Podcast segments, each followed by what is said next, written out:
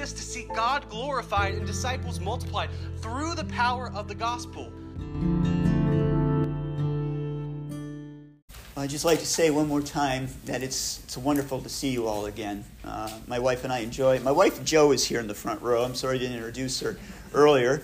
But thank you for being such a welcoming church and the love that you exhibit, the Christ likeness, the fruit that I see in all of you. Praise be God for what He has done in this church here. And what a wonderful pastor you have.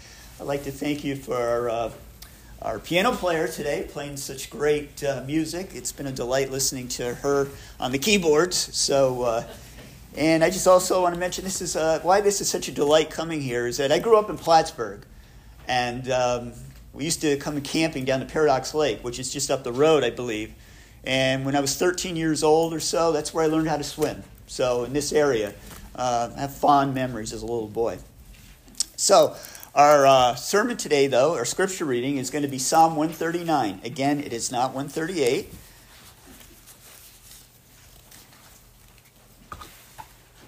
Psalm 139.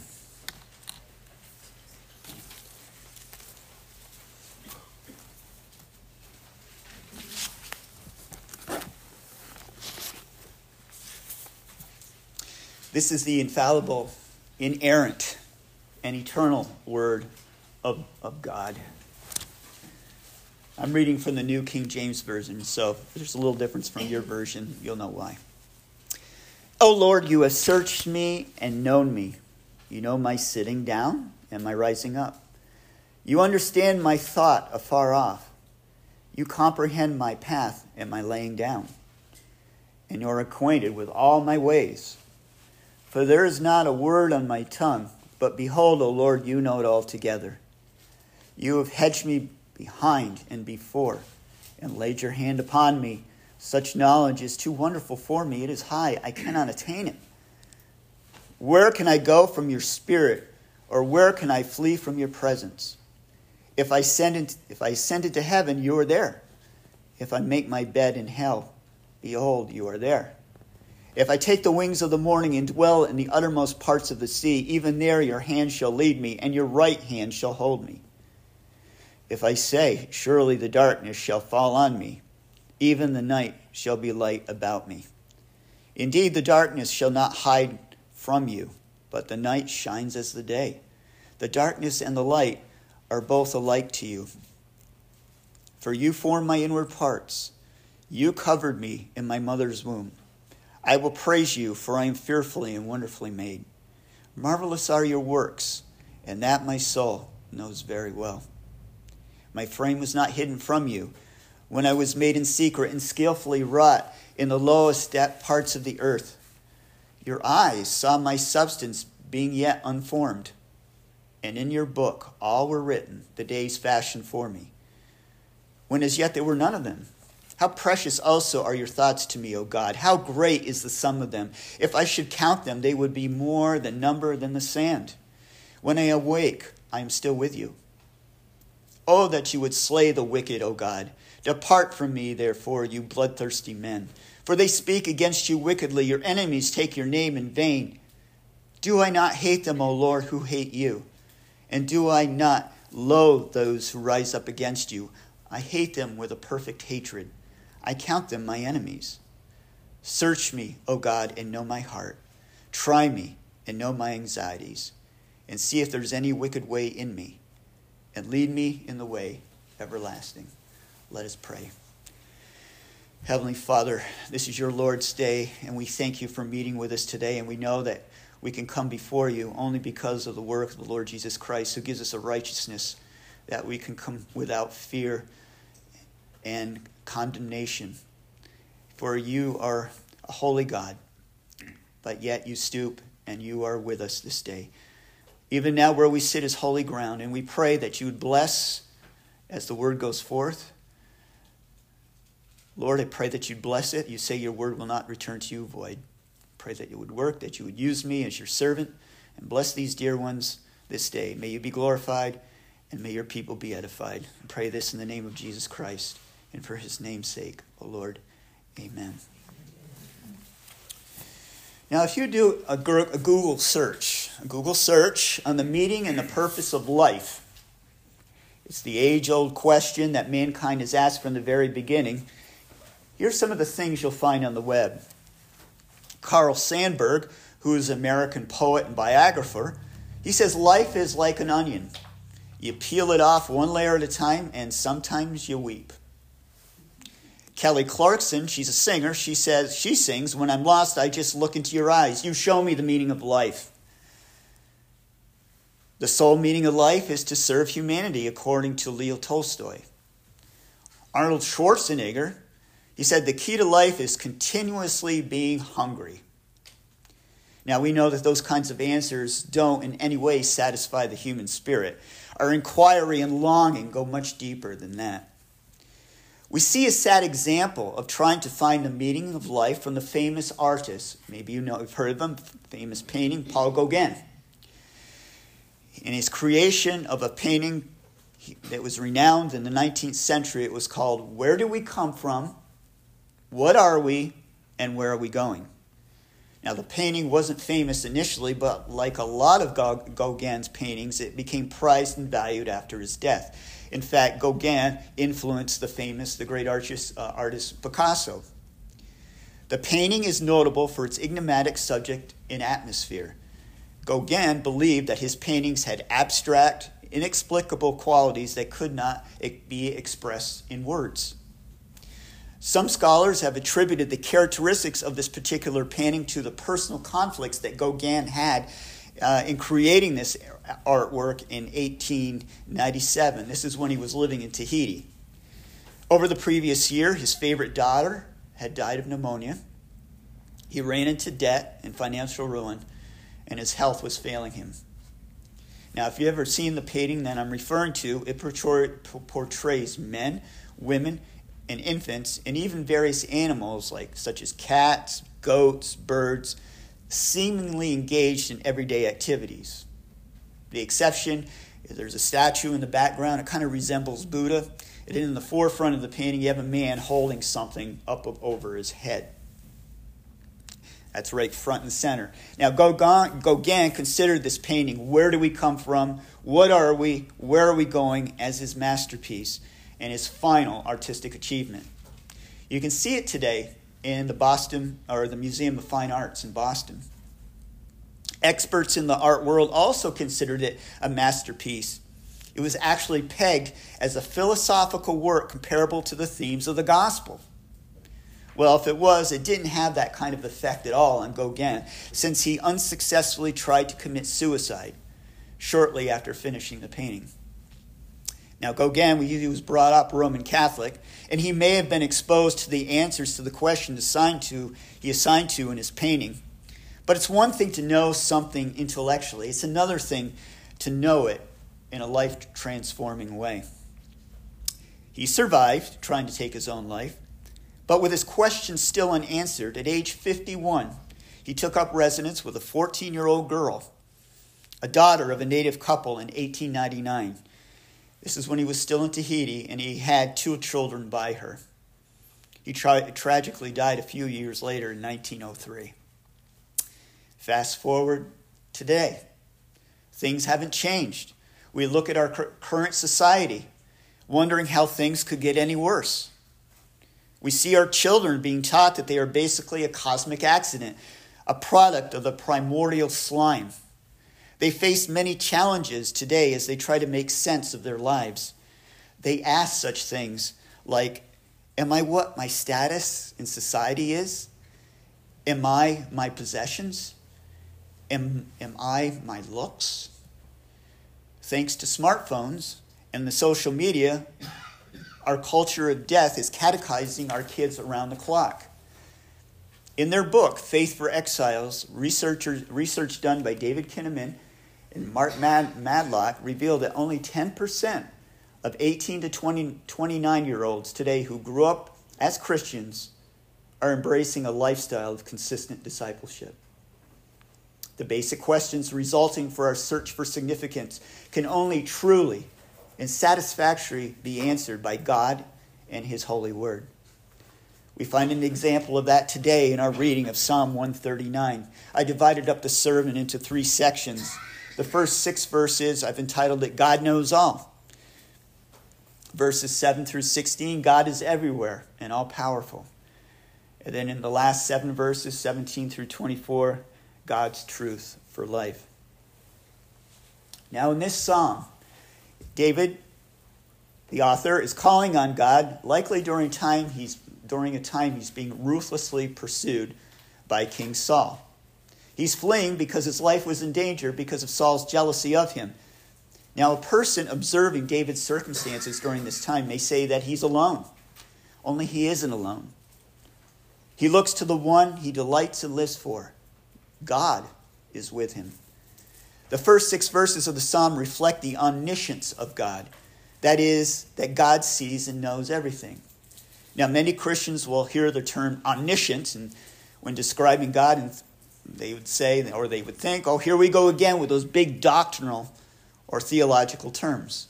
Many draw back when theological terms are mentioned, but theology is just learning what God is like. Psalm 139, our scripture reading today, abounds with things that form our theology. That is, our understanding of God. In truth, every Christian, each and every Christian is a theologian. R.C. Sproul said that. Since we all have a particular view of God in our minds. But we see that God's omniscience in the psalm is not expressed here as mere doctrine it is confessed in worship as wonder and adoration. Bringing God's truth back to Him in prayer, as David is doing, is something that God delights in because in doing so, we are affirming His word and trusting in it.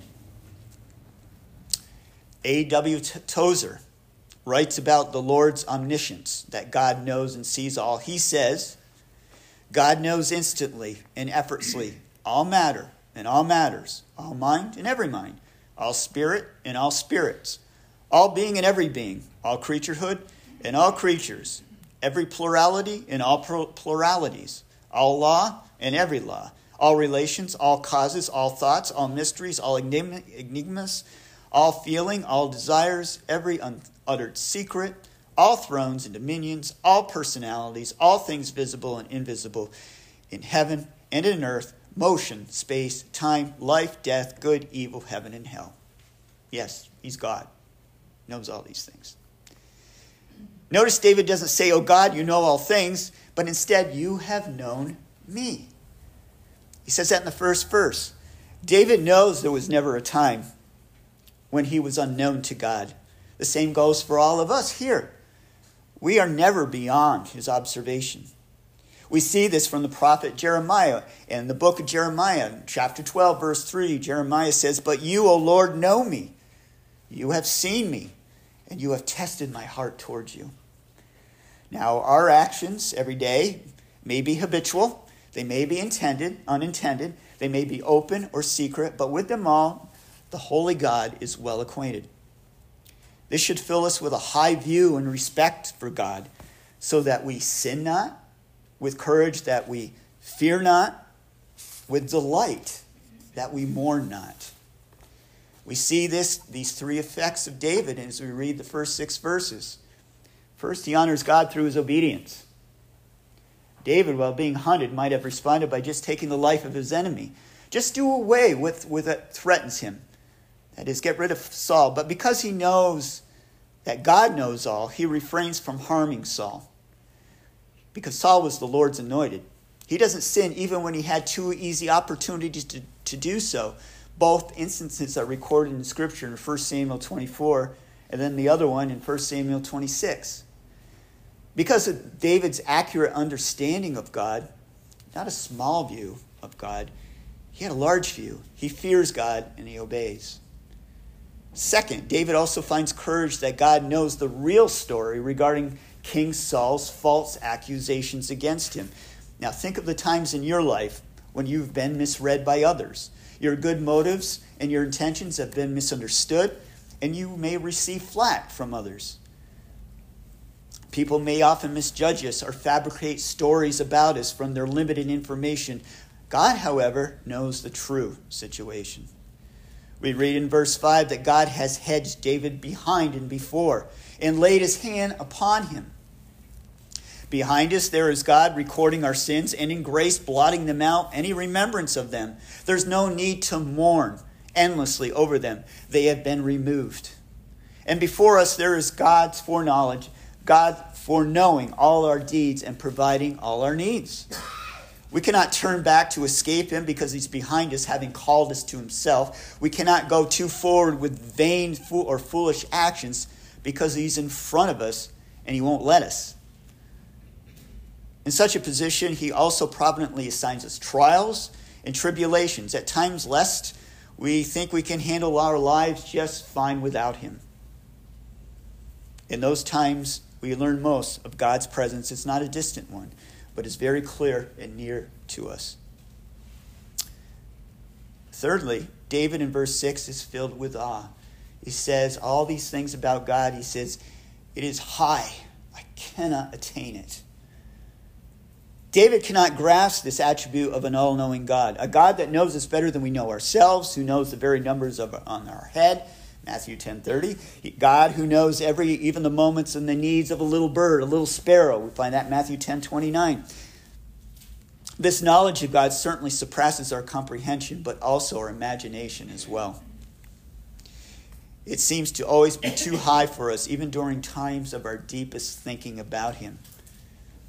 Our finite, carnate, carnate minds have no capacity for which to measure the infinite. Now, what are we to do with a God before whom all hearts are open and all desires known? For the believer, this is his or her pleasure. It's a joy worth more than anything that the world could offer us. David certainly is not alarmed at the fact that God knows all about him. In fact, on the contrary, he is comforted and enriched with great blessings. For those that reject Christ, the perfection of God's knowledge is disturbing, however, which is one reason, reason why people so try so hard not to think about God. Paul writes in Romans chapter 1 that people suppress the truth about God. Now, if they only think about God in more limited ways, such as the man upstairs, or creating him in their own minds, in their own image, the idea of God's knowledge of us is often reduced to secular jokes or newspaper cartoons. We see this every day. The subject, however, is not so amusing when we consider Hebrews in chapter 4, verse 13, which states, There is no creature hidden from his sight, but all things are naked and open to the eyes of him to whom we must give an account. In verses 7 through 16, David continues to praise God for who he is.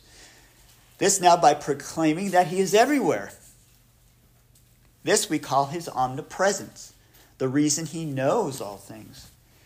David tells us tells of excuse me, David tells of this by asking a series of rhetorical questions, starting in verse 7.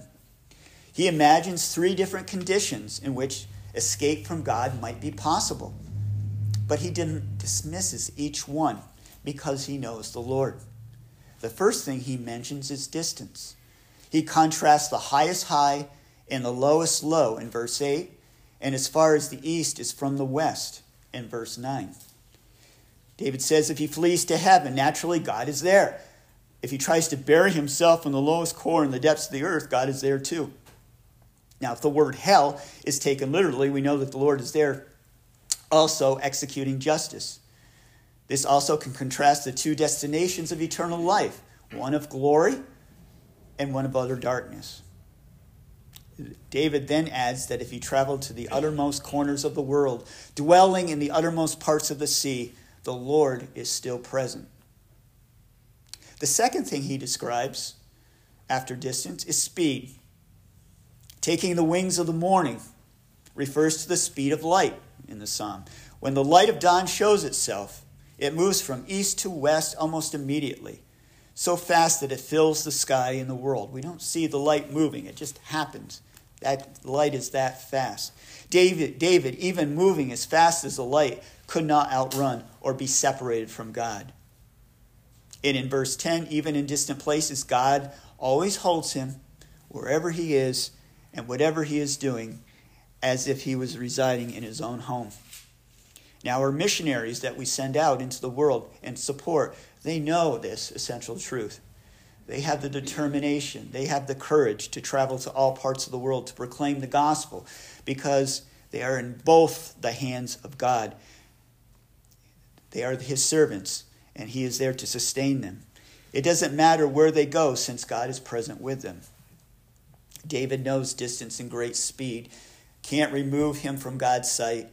Now he talks about the third aspect hiding himself in darkness. You'll find that in verses 11 and 12. As far as God is concerned, we always dwell in the light. We see in verse 12 that the darkness and the light are both alike to him. Now, the wicked in the world, they always prefer the darkness for night, darkness of night for doing their evil deeds. Now, why is that? Fallen men show their foolishness in thinking darkness can hide their deeds from being exposed. But nothing is hidden from him, so they might as well transgress in broad daylight. Still in their arrogance, they think, How does God know? Let me, let's look to Psalm 73, verses 6 through 11. I'm reading from um, Psalm 73. Therefore, pride serves as their necklace, violence covers them like a garment. Their eyes bulge with abundance. They have more than heart could wish. They scoff and speak wickedly concerning oppression. They speak loftily. They set their mouth against the heavens, and their tongue walks through the earth. Therefore, his people return there, and waters of a full cup are drained by them. And they say, How does God know? And is there knowledge in the Most High? Now, in response to those last two questions, we could read Jeremiah 23 24, where God says, Can anyone hide himself in secret places? So I shall not see him, says the Lord. Do I not fill heaven and earth, says the Lord? And verses 13 through 16, David's praise to the Lord is now reflected on his great power. We have seen David explain in the previous verses that the reason God knows all is because he is everywhere. Now he adds a second reason because he has created all things by his power. We refer to this attribute as his omnipotence. David says, that God formed his inward parts and covered him in his mother's womb. God did not only views and sees this, but it is his own. Even in the darkness and innermost part of our mother's wombs, when we lay hidden there, we were covered by the hand of God. David knows that who he is, his physical body, his personality, his soul, are wonderfully and skillfully designed by God, as all are all his image bearers we still see David filled with awe and admiration. We should too, and this should reflect us at least two ways. The way we view all image bearers, all people of all different races, political parties, socioeconomic status. All people have value and dignity and should be treated as such. They are made in God's image. And it should leave no room for feelings of inferiority. God made us for his own glory. We have value, each and every one of us. We have significance, purpose, because the Lord intentionally made us. And all his works are marvelous, as we find in verse 14 in the psalm. David continues in verse 16 God has established our future days that lay ahead. Even before we existed, we were in his sketchbook of foreknowledge and providence. Now, no one can read these verses thoughtfully today without considering their obvious bearing on the contemporary issue of abortion. What an affront to the Lord it is, the intentional destruction of his innocent image bearers. How dare people call these individuals that he has created just a lump of tissue and destroy the more than a million and a half babies he creates every year? Now, as we get into the last section of the psalm, we see starting in verse 17 that David is reflecting on all that he has said of God and the impact it has on him. In amazement, he refers to God's thoughts about him by saying how precious they are. They are deep, and again, cannot possibly totally comprehended. The Apostle Paul, when thinking about heavy things of God, when he's writing Romans, a, a, a, writing about the heavy doctrinal things about God and how, how God is, how he works, he breaks out into doxology in chapter 11, verse 33. He says, Oh, the depths, of the riches, both of the wisdom and knowledge of God. How unsearchable are his judgments, and his ways past finding out. Now, if God treated David and us as we deserve because of our sin, he could justly be watching over us to do us hurt. Because David, in his Psalm 51, when he's confessing his sin to the Lord, he basically says to God, God, if you chose to send me to hell for my sin, I can't blame you. However, we see a God who knew David, thought of him, and his thoughts towards him were thoughts of love. How often is the Lord faithful to us when we are unfaithful? We see example of this in Scripture. In the seventh century before Christ, God chastened his people for disobedience, and he led them into captivity by the Babylonians. And despite all these horrors that were going on, you can read it for yourself in the Old Testament. He expresses this hesed. What the Hebrew word is hesed.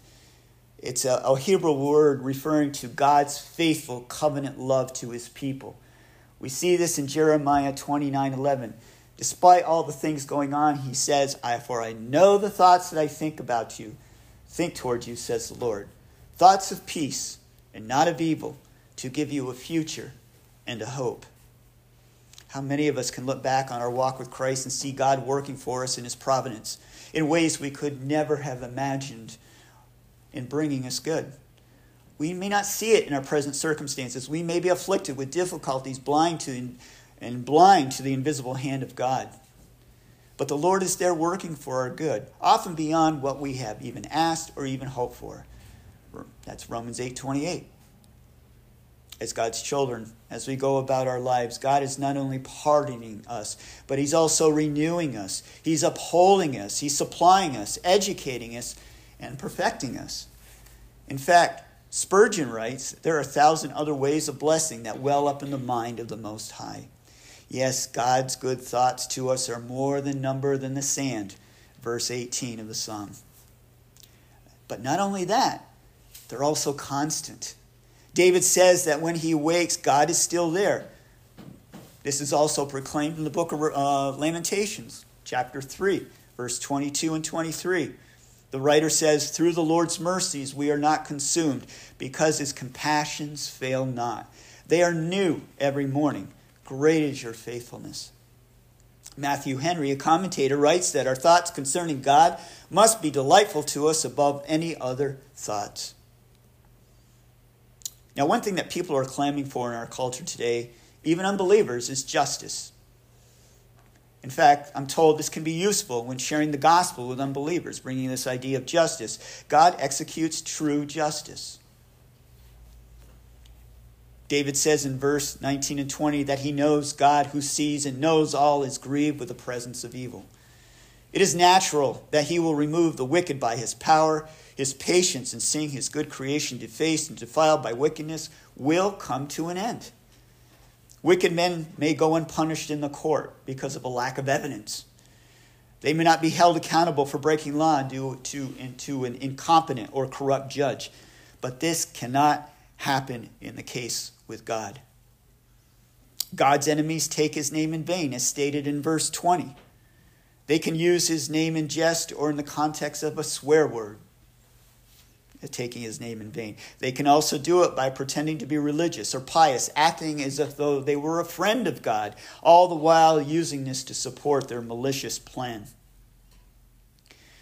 Jesus himself had described these kind of people, the scribes who devoured widows' houses in Luke in the New Testament, Luke 20 verse 47. David says I don't want to be, he doesn't want to be near them. He wants them to depart he says he has a sincere and perfect hatred of them, and he considers them his enemies in verses 21 and 22. It's as if David is saying, If God will not let you live with him, I will not have you live with me. If you would destroy others, I therefore do not want to be associated with you in any way. Depart from me because you have departed from God. Now, to love all men with benevolence is our duty. But to love any wicked man with complacency would be a sin on our part.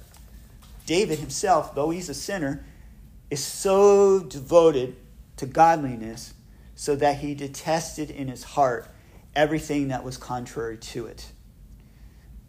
John Calvin writes that our attachment to godliness must be defective if it does not generate an abhorrence of sin, as David has spoken of in the psalm. Now, we may say, hate the sin, love the sinner. That's nice advice, but it's also hard to do since the love of the sin, uh, it's also hard to do since the love of the sinner, if we're not extremely careful, leads first to love of the sinner's sinful ways, and then, unfortunately, to a participation in them. But it helps to remember the words of Paul in Ephesians 6, verses 10 through 12. He says, Finally, brethren, be strong in the Lord and in the power of his might. Put on the whole armor of God that you may be able to stand against the wiles of the devil. And then, for we do not wrestle against flesh and blood, but against principalities, against powers, against the rulers of the darkness of this age, against spiritual hosts of wickedness in the heavenly places. Our true enemy is not other people. In verse 23, David prays, Search me, O God, and know my heart. He also has a request for God to try him and probe his innermost thoughts and feelings. Isn't it remarkable that a psalm beginning with David's declaration that God knows all things should end with a request of God to search and know David himself? God is being asked by David to use his great, perfect, and pervasive knowledge to benefit David personally.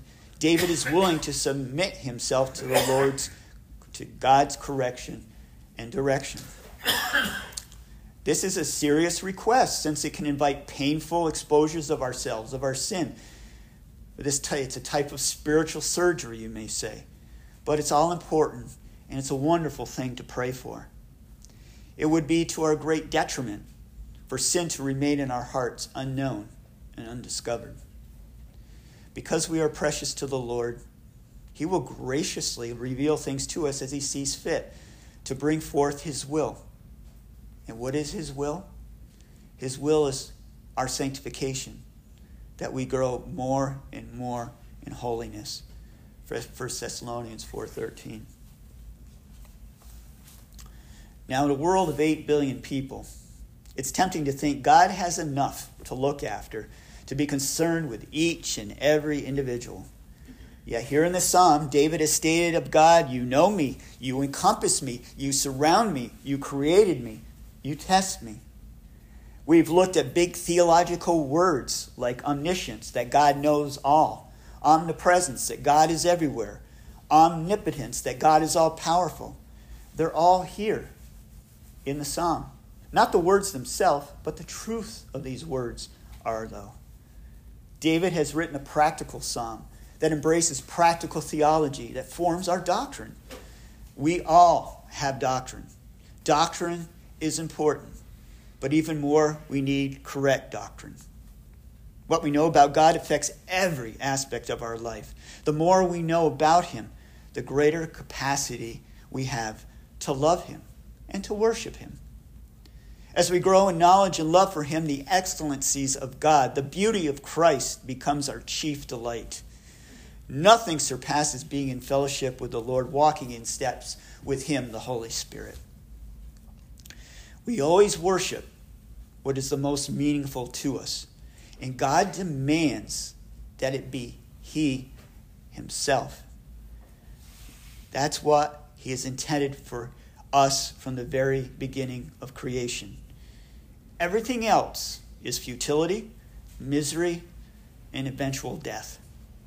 This includes the preoccupation of many in the world trying to find meaning in their love lives.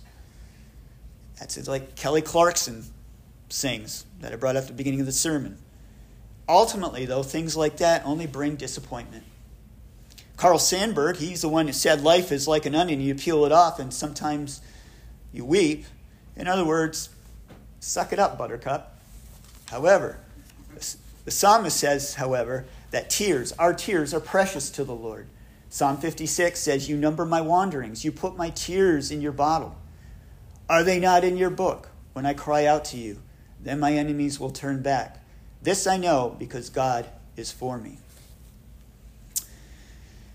Leo Tolstoy, he's the one that said, Our purpose for lives is to serve humanity. Sounds noble, but unfortunately, without Christ, we are in reality only serving ourselves as we boost our own righteousness.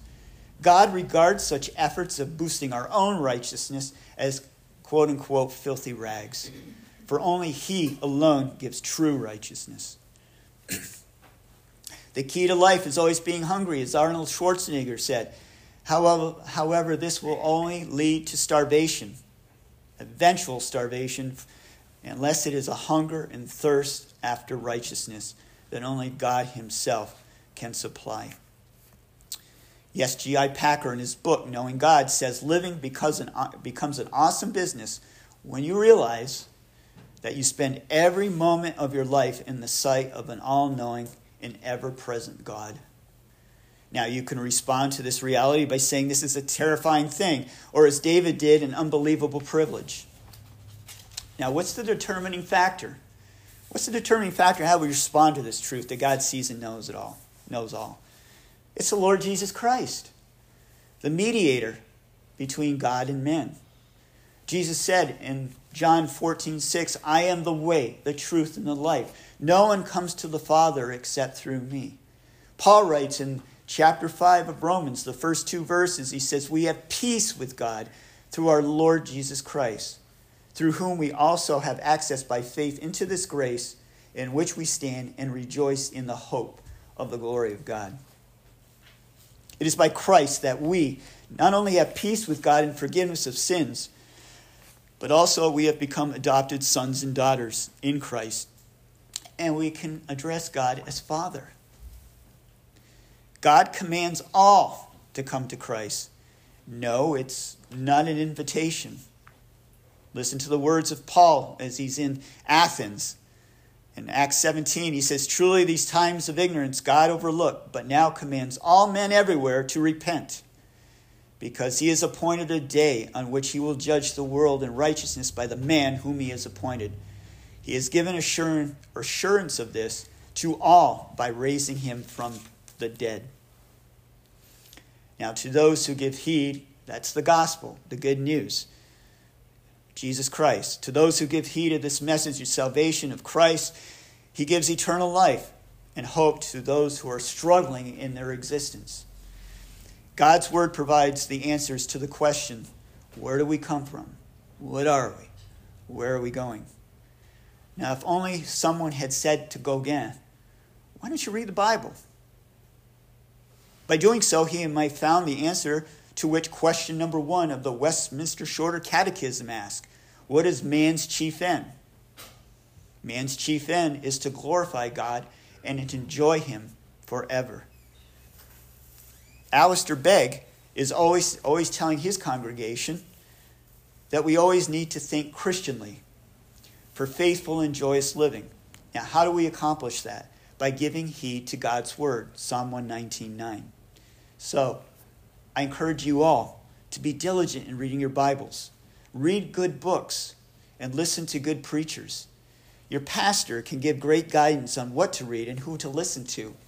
Not all books preaching and teaching on the internet, labeled as Christian, are always profitable. In fact, much can be found that is actually heretical. The more we know and understand about God, yes, our theology is the key in giving greater and greater worship to the one who is great and greatly to be praised. Let us pray. Heavenly Father, thank you for your word. Thank you for being a God that knows all. You are everywhere and you are all powerful. We take comfort, Lord, that you watch over us. We thank you for the salvation we have in Christ. We have peace with you through him, and we delight in you being with us and knowing us as you do. Bless these dear ones this day. In Christ's name, amen.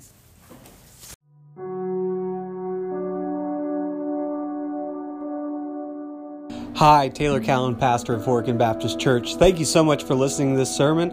I pray that you are more encouraged and love Jesus and the gospel more after hearing the sermon than when you first sat down to listen to it. Know that, that our heart at this church is that this sermon would be an encouragement to you and would be a useful resource, but would in no way replace the pastor that God has called to shepherd you or the church that you're called to be a member of. With that being said, if you want more information about our church or want to hear more sermons, go to HoriconBaptist.com.